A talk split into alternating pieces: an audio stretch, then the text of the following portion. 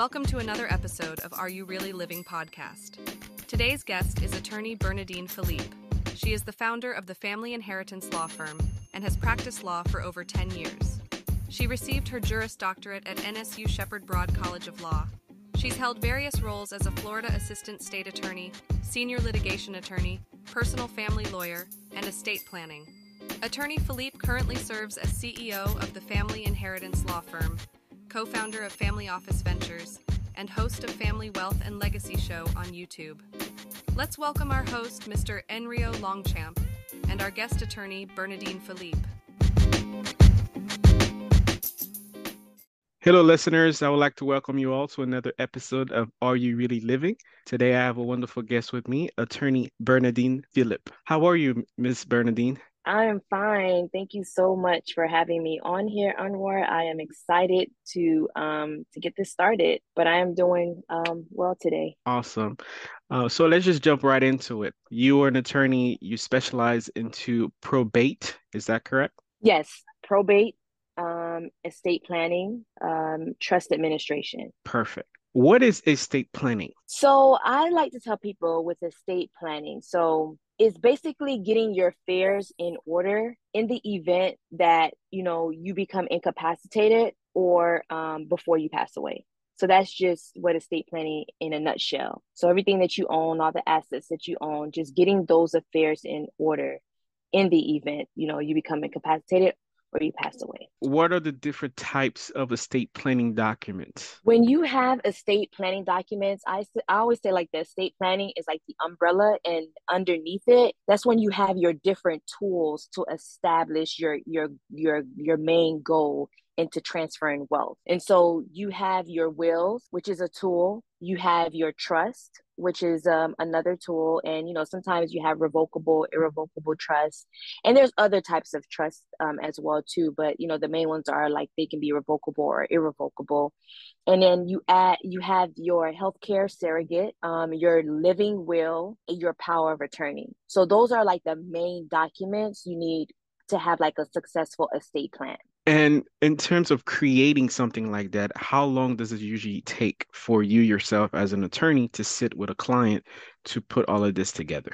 Um, it usually takes, I would say, four to six weeks. Um, you know, initially meeting with the client, um, going over their assets, um, and then drafting their documents, making sure finalize that all names are spelled correctly and everything that they're intended is correctly and then drafting the final document. So it all depends on the client as well too because i know when i meet with my clients we do an initial meeting and i discuss everything. I typically do an inventory of all of their assets because I, I think it's very important to do an inventory of your assets. So just in case if something happens to you your family is not fishing to see okay what assets did you have? So we do i do a breakdown of that once we talk about that i ask them about their family dynamic. Um, what is it what's their goal what's their intention of doing this estate plan? Um, and so once we have that you know i do a little design sheet for them with everything that they've talked about and what they've wanted. Once that's finalized you know i have them look over it to make sure everything is good. Um, and sometimes that takes a long time because you'll send it to the client and it take a long time for them to respond back. So that's what takes a long time. But once they you know, return it back um, and they approve what we spoke about. Drafting it will take about a week or two. And then once it's drafted, then we go into the signing um, of the documents. When I say signing of the documents, meaning that we execute the signing of the trust, you know, the healthcare service, all the estate planning documents I have my notary. Well, I'm a notary. I have them have their two witnesses, and um, we sit. I explain to them, you know, everything about the estate plan, the documents, and then they do the signing. So it take it typically takes like four to six weeks, but it all depends on the client itself. If you have like clients who get you the documents back quickly, then it, it could take shorter. Now, what mm-hmm. what happens if I don't have an estate plan or a will and I die, especially in Florida, since we are in Florida? Oh yeah. So I mean, that's called the do nothing plan, pretty much. So if you're still alive and you, you know, decide not to do an estate plan before you pass away, that's called the do nothing plan. And what happens in Florida is once you pass away um, and you don't have an estate plan, no wills, no trust, that means you die intestate. Dying intestate meaning that you're it's left up to um, the courts to dictate how your assets is distributed. Um, so I know Florida laws, it goes, um, you know, if you pass away, if your parents are, if you're not married, if your parents are still alive, then it goes to your parents. If your parents is deceased, then it goes to, um, and that's if you don't have any children. If you're not married, no children, it goes to your parents. If your parents is deceased, then it goes to your siblings and it trickles down. But if you're married, then we know it goes to your spouse. If you have kids and that kid is not as part of that marriage, then a percentage go to it. So it's pretty much a statute that dictates how the um the assets will be distributed. But you're essentially leaving it up to the court to determine that. And then that's like that's going through the whole probate as well too um, because then you your family members is going to have to file a petition um, with the court um, to determine all the assets and how the assets need to be distributed and that's lengthy in itself and a lot of paperwork um, so you're essentially leaving like a lot of headache for for your family to gather all of your assets and filing the petition and essentially having the court to decide what happens to those assets. That was going to be my follow up question. Somebody dies with no estate planning, no will. How long um, through will it take through through the court system before the family members can get access to those assets? Probably will take, I would say, more than six months, and it all depends on you know what assets you have and who's filing the petition on your behalf too because it's going to take a while because what you have to do is you have to gather up all of that person's assets so if the person had a bank account for a 1k retirement stocks like you have to go on a hunt to look for that you know to file that within the petition. So you don't know how long that's going to take. So that's number one. Um you have different family members and if you know anyone can that's related to you have some type of interest can file a petition to become the personal representative. So if you have like two siblings that's trying to do that then now you have a whole court process because now the judge is going to have to determine who do they want to be the personal representative. So you might have somebody who wants to contest something you know um, you have to find out um, how many family members this deceased person have. So you know if it's a parent like did they have outside children? Is there any other children that we didn't know? You have to include all that information so it's a lot of paperwork that that goes into it. Um, you have to let the creditors know meaning that you have to file a notice to the creditors saying that this person is deceased and um, and has to be published. And it allows um, the creditors um, three months to um, if they want to file their interest to get part of you know this deceased person's assets allows them time too. So it all depends. If you have someone who barely had any assets maybe it's quicker but if it's someone who did have like a lot of assets um you know it, it, it goes into taking time of trying to find those assets to let the judge know what it is and then trying to figure out who's the relatives and who gets what. That's where it happens. So we're looking at at least six seven close to a year? Yeah. Seven months and, and that's, close to a year. Yeah yeah Okay.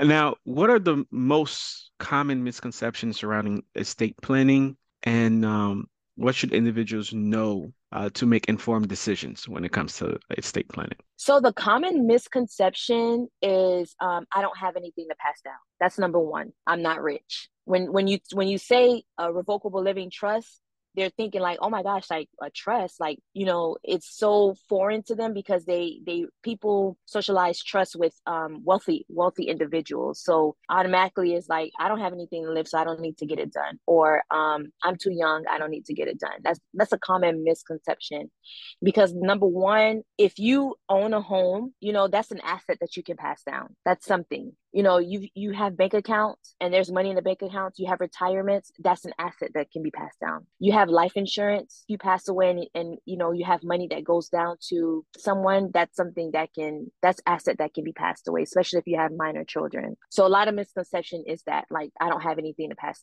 pass down. And when i do meet with my clients you know they'll initially say that and that's why i love doing the inventory of their assets because we go through everything and I'm like, you said you don't have anything. Look at all of this, you know? Um, so you know, that's the misconception. And I think it's just the education wise of it. Um, a lot of time people say that I'm too young, and um, and I like to say no, you're never too young because although when you talk about estate planning, we are associated with death. However, I look at it as doing an inventory of the assets that you have. You know, in the the in- inventory of the things that you have, and it's your one inventorying those things and deciding what happens to to you not only if you pass away, but in the event you become incapacitated too, because you know at this day and age, you can be in a car wreck and become incapacitated. You know, who's going to make that healthcare decision on your behalf? You have bills to pay.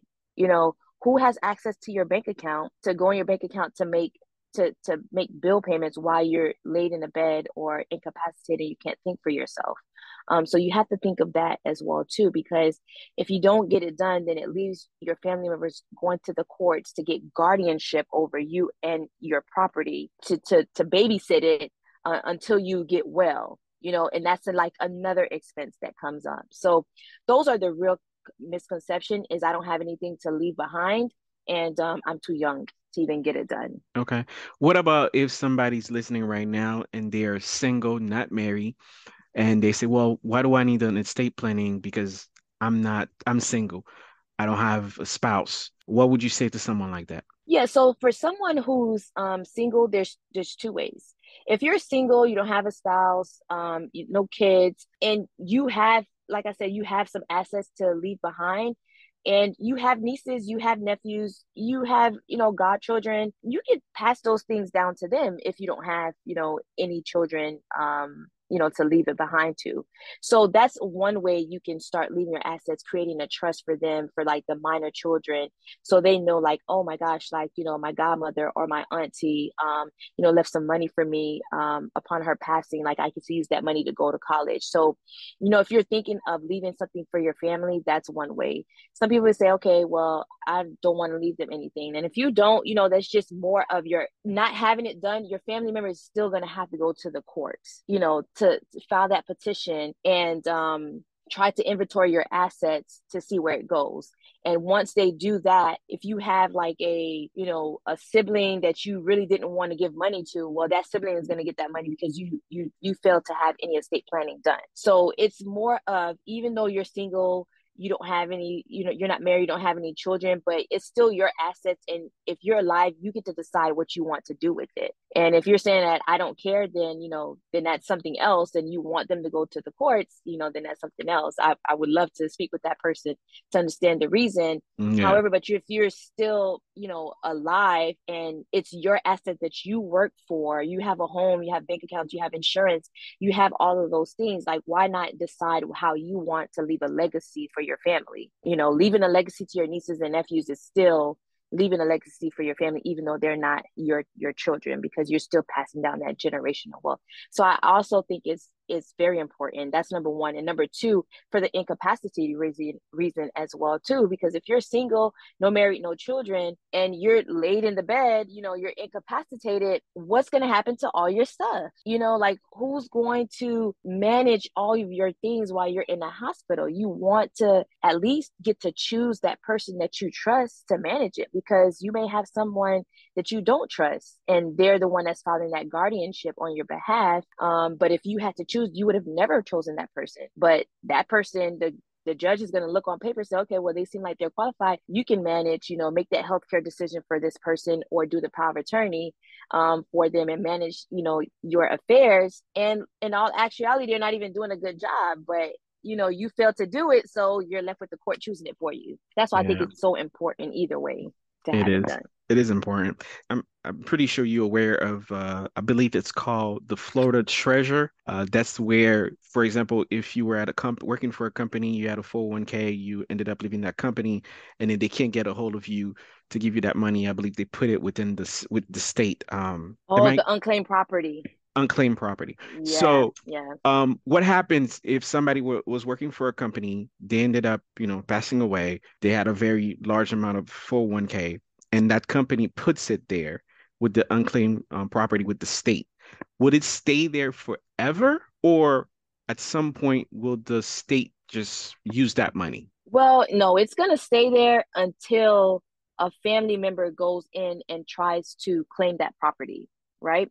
So um, a lot of time um, when when people pass away, they'll go because there's a website that you can go on to see if any family members have um, any unclaimed property, even while you're alive too. If you didn't know you had money out there, it's it's in there as well too. So what I, ends up happening? The reason I'm so sorry to interrupt. The yeah. reason I know about this website is because I was working for a company. They had 401k. I wasn't even aware of it, and I left the company, and then I find out through that website that I had money. So that's how I found out about this website that that website existed in the first place. Yeah. So that yeah, so with you finding out that you have money, you can easily go in because it's you. But if it's someone that is deceased, there goes the oh okay, like there goes the filing the petition with the court because they're not just gonna say, oh, this is this was my brother's um account or this was my father's account. They're not just going to say, okay, well, just um, show us a death certificate and then we'll give you the money. Nope, it doesn't go that way. What happens is you're going to have to file the petition to let the, the court know that, hey, this person has unclaimed property, money in this unclaimed property, and they, they tell the amount. And the judge is going to have to do a whole probate session and once the judge finally realized, okay, who's this person, the deceased family members, um, who's entitled, who has interest, then that's when the judge will um, you know, issue an order for them to release that money to the personal representative, you know, to distribute it out to any of the people that have interest in it. So it's more of going through probate as well too for it. Yeah, that's true. What's the difference between trust and a will? Okay. Yes. So a lot of time people use this like together. Um, you know, when you talk about estate planning, people be like trust, trust, trust. Okay, so when you they're they're both both tools are documents where you dictate what you want to happen to your assets upon your passing okay? Both tools does that. But however with the will you get to write down everything that you want um how you want it to be distributed. You write down your per- your personal representative. You write down your beneficiary. And it doesn't go into effect until after you pass away so everything still remains in your name. You know, with the will, it's gonna have to go through probate. You don't escape probate with the will because your your your loved ones is gonna have to file a petition with the court and they're gonna have to submit the will so the judge can look over the will, make sure it was executed correctly. Um, and then once it's executed correctly, he's going to distribute it the way the deceased person wanted that that um will to be distributed, those assets to be distributed. So that's with the will. When you have a trust, same thing, you get to dictate, you know, how you want your assets to be distributed distributed. However, with a trust, you're transferring things that's within your that's in your name into the name of the tr- into the trust. So the trust will own your assets. Let's just say you have a home. Instead of the home being named in your name, the deed, the trust is going to own the home. Your bank accounts, the pay on death will be the trust. Your life insurance is instead of it being someone else, your trust owns it. So upon your passing, your trust owns those accounts and then the person you choose as your trustee is going to be the person to administer your trust in the way that you want it to um, distribute your assets. Okay. With a trust, you get to dictate, as far as like when you have minor children, how you want those assets to be distributed. So, you know, if you have minor children, what happened is the um, the trustee will go ahead and gather up all of your assets and um, open up a trust account with one of the banks, making sure like the income, if you're selling the home, the income goes into that trust account. And you can tell your trustee or it's in the trust. Whereas if you have minor children, hey, at the age of 18, um, then my child can get a certain amount of money. Then at the age of 21, an- another amount. So you get to dictate how you want um, those assets to be distributed. So that's a really good thing about having a trust um, because you can let it go on forever and um, just have the trustee to manage it. So that's the difference. Like with the will, you have to go through probate. With the trust, you don't go through probate because you're avoiding probate and with um and you have the trustee that's doing the administration for you. And can you have both or Yes, it, you have both. Okay. The law yes, so, the question I was gonna say, can you have both or does the law require for you to only have one? Yeah. So when you do have a trust, I know when I do my plans, um, I also um, incorporate a pour over will within it. And so what that pour over will does is if you didn't get to transfer your assets within a trust because you have to fund your trust. If you're going to open up if you're going to um, have a trust and you don't fund it there's no purpose of having the trust if you don't fund it you know? But let's just say you forgot to you know fund the trust and you didn't put it you didn't retitle any of your assets into the name of the trust then that's where the extra protection of that pour over will comes into place where um, we would have to go through the courts again petition and to let the judge know like hey you know this person um, passed away. This is the will. You know, they did create a trust, but they didn't have an, an uh, the time, the chance to retitle their assets. But this pour over will is, is telling you that any assets that's being probated, we want it to go into the trust. So it's going to go directly into the trust. So it's that extra protection of having it. And so if you have a trust plan, definitely always make sure you have that pour over with that extra protection. But if you have a will, um, a, something called there's something called a testamentary trust as well too. Um, um, a lot of times, you know, attorneys don't like to use that because you know it's it's it's more money, you know, because you have probate that you're going through, then you have to create a trust. It's like why didn't you just create the trust initially to avoid all of that? However, if you do have a will, um, you can have a testamentary trust where, um, you know, if you have minor children and um, you, instead of those assets being you know frozen within a course and the courts getting a guardian um, over those assets you can say hey just create a testamentary trust and put those assets into the trust as well too. So that's but that's expensive as, as well too. Okay.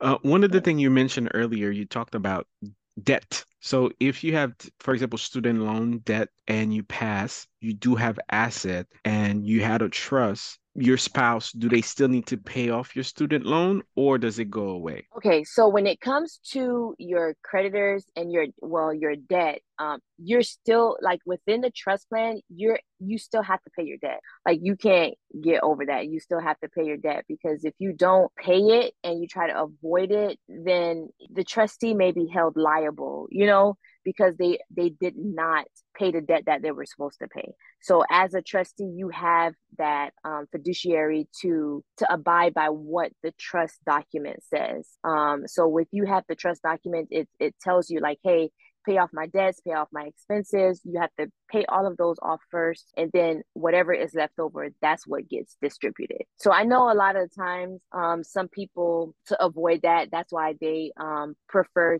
to leave the life insurance um, into somebody's uh, a person instead of you know um, like a trust like that because they want to avoid that. But then there's documents within a trust that says hey you know this life insurance money is not part of my estate. It's not meant for it to pay the debt as well too. Okay. Um but yeah. Okay. Um that pretty much answered my next question because i was going to ask you what happened you know if i have a life insurance and I, I have a beneficiary for that life insurance and i pass and but I did not mention anything about student loan. Will the will they get the entire um, life insurance policy? But you pretty much answered it. Yeah. So yeah, they they wouldn't. So if you have a life insurance and it's a a person that's your beneficiary, that money is to that person. Yeah. It's makes yeah. yeah. Yeah, that's the way. Okay, makes sense. Let's change gear really quickly. Uh, let's talk about prenup. Do you really need a prenup? Oh, this is like a sketchy topic, you know, um, not sketchy topic, but like an interesting topic.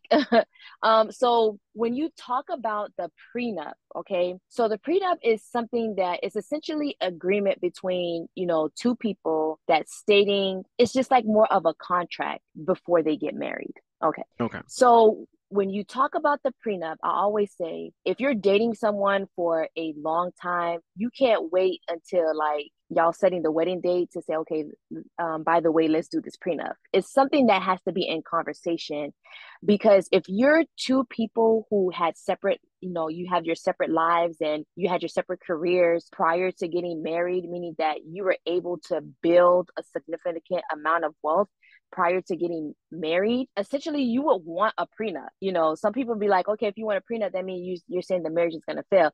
No, it's not going to fail. That doesn't mean that. It's just having an insurance, like a protection, because you're coming into a marriage with a significant amount of assets and um, that you you built you know, like a, a bit huge bank account with money in it. You have your home, you have businesses that you've built by yourself. And now if you don't have a prenup, you get married and you're with this person. You know, you guys been married um you know for for a while and um it didn't work out. You know not having that prenup that person is going to be entitled to all of those assets that you had prior to marriage. And you're thinking like oh no i came into it. Like he's never going to ask me for for any of those things because he know it's mine. I came into it. No it doesn't work like that because once you get together it's marital property. If you didn't distinguish what's going to be marital, what's not going to be marital property, everything is marital property. And so that person will have some type of interest within that business um, that you came in with which is within that home that you bought. And if you guys are living with it, that's marital asset and they have interest within it as well too. Um, so it's not something that's going to be clean slate, like, okay, whatever we come into, um, you know, within the marriage, we leave out without it. If there was, if it was not written, that doesn't mean it's going to go that way. However, if you do have a spouse that's just like, you know, without it being written down and they're not that type of person is like, okay, I don't want any of your stuff, you know, that's a, that's good. You know, you'll be lucky if you have that. But nowadays people are like down each other's throat when they get divorced because they want what's theirs, you know, what their interest is. And so I like to say, you know, it's just like a, a, a protection, like an insurance just to protect it. Um, so therefore, if the marriage does dissolve, you know, you already have a stipulation that said, okay, well, you know, prior to we getting married, we had already said, you know, that this house that I bought prior to our marriage, you're not going to get um, any of it. Um, this business is mine. You're not going to be entitled to it. So you don't have to list that in the dissolution of the marriage. So for me, um, when I think of it, it's it's more of a couple. I would say you would have to talk to you know the person that you're dating about the prenup. For me personally, me and didn't have a prenup when we got married, and I always talk about this because when we got married, we had nothing. Like I just graduated from law school. He was still in school, so I feel as though when we got married, we're building together, and I'm okay with you know what we're building together.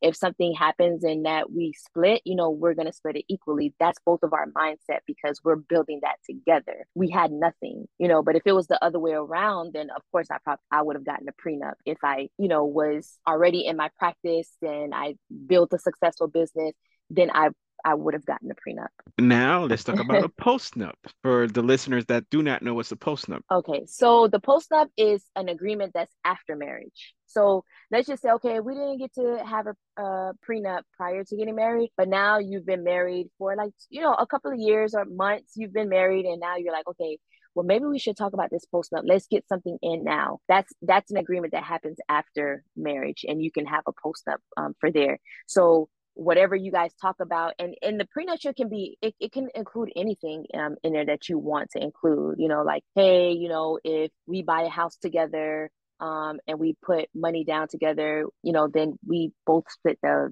the house equally you know the funds from the um the sale of the home equally so you can put whatever language you want to put in there. Or you can say with the postnup, um, oh, I'm opening up this bank account. Um, even though we're married, this bank account is mine I intended it to be mine and your husband, your spouse signs off on it, then if you do get divorced, then they're not entitled to go after it because they already signed off saying that, okay, well, I know that's not, I'm not going to touch that account. Um, so it's, it's an agreement that happens after marriage. For somebody to be completely protected another way, would you say not only having an estate planning, but if you want your you and your spouse agree you could also do a postnup or a prenup so you could be completely protected. Um yeah you can be completely protected by having all of those put together because then you get to dis- differentiate you know who's the assets you know of like as far as like if it's property or bank accounts you all are already dictating who those bank accounts um, belong to if it's not going to be joint.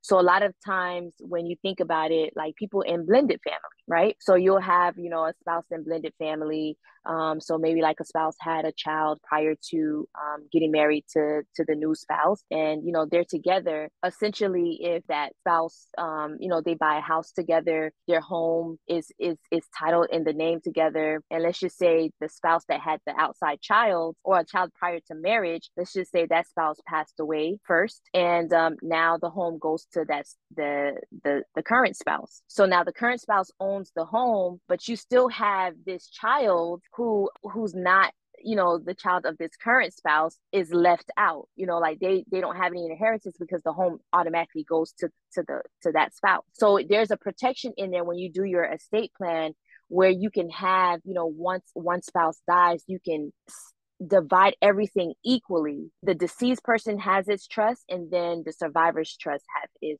um, the survivor's person has its trust whereas then that person who has that outside child can dictate hey if i pass away i want to make sure specifically that my child that i had prior to marriage get a piece of this property before um you know upon my passing. So that person is technically within you know got some type of inheritance instead of being you know left out unintentionally. Now what if the person okay john smith marries jean-marie mm-hmm. uh, and then but john smith has a child that child is over 18 john smith passed away um, based on your explanation, Jean-Marie, um, she will inherit inherit inherited the that home. So my question is, can that child who's over 18 um, file a petition with the court to get some of those assets that John Smith left? No. So if you have the home, if the home was not retitled into the trust and it was just a deed, then Jamali is going to get the home 100% because, you know, they were married and upon the passing of one spouse, the other spouse, if it's titled with, you know, um, with right of survivorship um, tenancy by the entirety, they they get 100% of the home. So he's not going to be able to petition that if he's over the age of 18. However, if the tr- the home was within the trust, they did their whole, their whole estate planning. When it comes to that, I know with with my married uh, couples and that have blended families, I all I always tell them to get a trust where everything splits in half. So if you have the home, everything splits in half, meaning that if Jamali now has the um is living in a house and she said, "Oh, okay, now I want to sell the home," she can go ahead and sell the home because don't forget the trust owns the home. She can sell it. Correct. The proceeds from that home, she's going to get half of it. It's going to go to her. The other half is going to go into um, Joseph um, deceased trust. It's going to yeah. go into his trust. And once it goes into his trust, if he dictated that, hey, specifically, I want money from that home to go to this child, then that's what his um, estate plan goes. So that's where the trustee comes into play to make sure it it transfers the way that Joseph wanted it to be transferred and so that child would be able to get um, you know a piece of uh, uh an interest of of that home. What if they had no estate planning they had nothing no paperwork nothing put together? Oh then the child doesn't get anything because it's going to go straight to the to the, the, wife. the wife. okay. Because because of the way it's it's deeded. Now yeah because of the way it's deeded. Mm-hmm. okay. Now um can a piece of paper can the i guess should i say the court accept a piece of paper as a will? For example um, a person about was about it's about to commit suicide, and then they take a piece of paper and they write, "I want my car to go to John Smith. I want my house to go to Joe Blow." Can the court accept that? And then boom, the person commits suicide. Can the court accept that piece of paper as that person's um, last wish? Well, it depends because essentially, if it's left like that, no, because when you have when you write down um, a will because you can write your you can have a handwritten will think it's called a holographic. I can't pronounce the word right now, a hologram or holographic will. But however, in Florida, your will has to be um, witnessed. You have to have two witnesses to it. So if he wrote a letter saying he wants this to go this person, that that person, and it was not witnessed, there's no two witness signatures on there, then it's invalid. It, it's it. not going to work at at all. He's going to have to have two witnesses on there. And if they and if it was witnessed, they had two witnesses and he signed it, the two witnesses signed it, then you know the court will be like, okay, we'll accept it. Um, however, we're going to need to speak with your witnesses to make sure that they actually, you know, did witness this because you know, another thing too in Florida doesn't have to be notarized, but people in, we encourage that to be notarized because then it's self proving, meaning that when you someone tries to contest it, um, you don't have to call in those witnesses to say, hey, yes, that is me that signed it because it was already self proven by having it notarized uh, with now, two witnesses. Now, for somebody listening right now, they would like to hire you to do an estate planning or and everything else that you do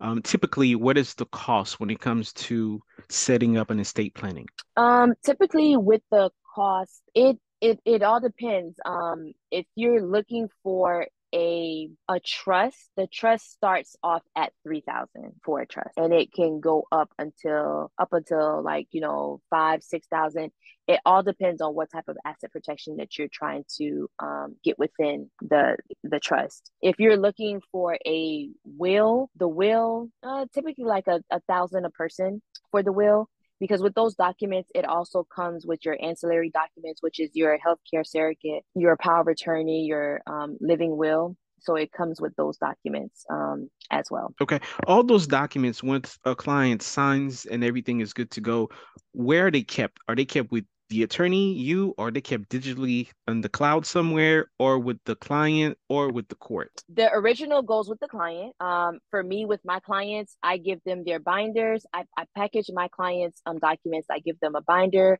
and I give them um a USB as well too, just in case as backup. And then I too have a copy um for myself. Uh, and the reason why I give my my clients their original because if something was to happen and a family members um, um, let's just say i'm not existing anymore or my firm is not existing anymore they have their binders and they can go to any law office to to help them with administering um, the trust so because they have their original documents like i'm not holding it you know kept it for myself but yeah they they they have their documents and I also give them um, a USB. I know with my firm, I only do flat fee. And um, the only reason why I do flat fee because um, I, I just for me i just doesn't feel comfortable charging my clients you know for every phone call for every email you know when they want to ask me questions because i feel like when it comes to estate planning it's such a sensitive topic it's such an important um, decision that you have to make and i don't want my clients to feel rushed and you know determining like okay should i call to ask this question but i don't want to pay you know, money to ask the question. Yeah. You know, like I do flat fee because I want my clients to be comfortable to speak with me because I like to listen to your family dynamic because I want to make sure what you're telling me is what we put into these documents to make sure that it's going to flow the way you want it to flow. And I know a lot of firms they do charge um, hourly for theirs, um, but I'm more of a flat fee and and I, I, like, it that way. Perfect, perfect. Now we come to the uh, fun part. As you know, the show the show is called "Are You Really Living?" So, with that being said, if you were a superhero, what would you want to be? Oh, a superhero? Oh, yeah. Like, is it like a superhero that's in existing? No, oh. you could make up your own superhero. Oh, okay. And what would you want to change? My son, my son usually asks me this question: like, if I had super superhero powers, what it yeah. would be? I would say to teleport.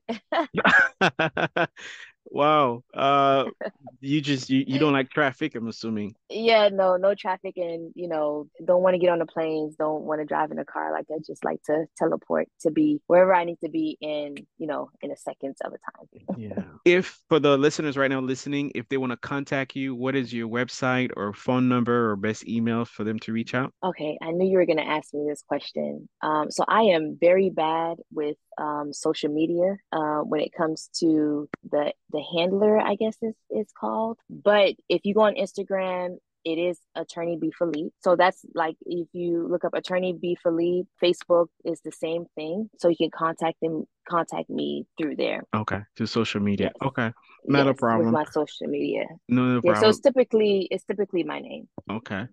Um, anything else you want to cover, or you want to save it for the next time you stop by the podcast? Yeah. So for me, um, when it comes to estate planning, and especially because um, I'm Haitian um, American, and when it comes to people like in our community, I just want us to have to shift that mindset. A lot of the things is like having that mindset. Although we didn't grow up with our our like my parents didn't have an estate plan, you know, when I was growing up. They they probably didn't really know anything about that. Mm-hmm. But however, just being um being here, being born here and and and and being, you know, going to school here and just listening out and, you know, with just your environment, you learn these things and just having that mindset mindset to shift to know like okay well although your parents didn't have it that doesn't mean that oh i don't need it. It's something that's just like oh it's just a document that you don't need because like it's it's pulling teeth to have your parents get these things done. But like for us who were who were born here or who's um like of age like we shouldn't have an excuse with this social media everybody's telling us how to pass down wealth. Like that's like the most important thing for us is to pass down the wealth even though because when our parents came to the united states a lot of time ownership was something big for them like owning that house is big for them. Yes. and um having that estate plan just to pass it down to your children like that's a big key like a lot of people think it's it's nothing but it's really big because you're starting that generational wealth to pass it down. So for me it's just having that mindset of getting these documents into place. You know like when you think about um, estate planning you're thinking about trust. Don't think about it as oh that's not for people like us. That's not for people like me. I don't need it. Like it's confusing. I don't understand it. Try to educate yourself. Contact me. I like to do my family wealth session and explain everything to you you know regarding this trust you know um, or having a will having something in place so for me i would like to leave with, you know, the viewers listening. Don't think of it as something just for rich people. No, it's not. You know, we have to start somewhere. Our parent, I always say, your parents got you here by however they traveled, illegally, legally, whatever. They're here, you know, to give us a better life. Now we went to school, we're educated. We need to move it forward. What are we passing down to our children? Like we we have to pass something down to them as well too. And estate planning is that one tool that everybody just forget about. When you're talking about generational wealth and passing wealth down you can't do it without an estate plan point blank. Point blank period. With that yes. being said thank you thank you so much for stopping by. It was a great conversation and i look forward to speaking with you very soon. And uh, thank you again. Thank you for having me here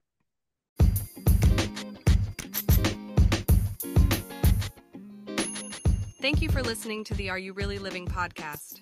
We hope you enjoyed this episode. If you have any questions or comments, please feel free to reach out to us on social media. We would love to hear from you. Keep listening, keep learning, and keep growing.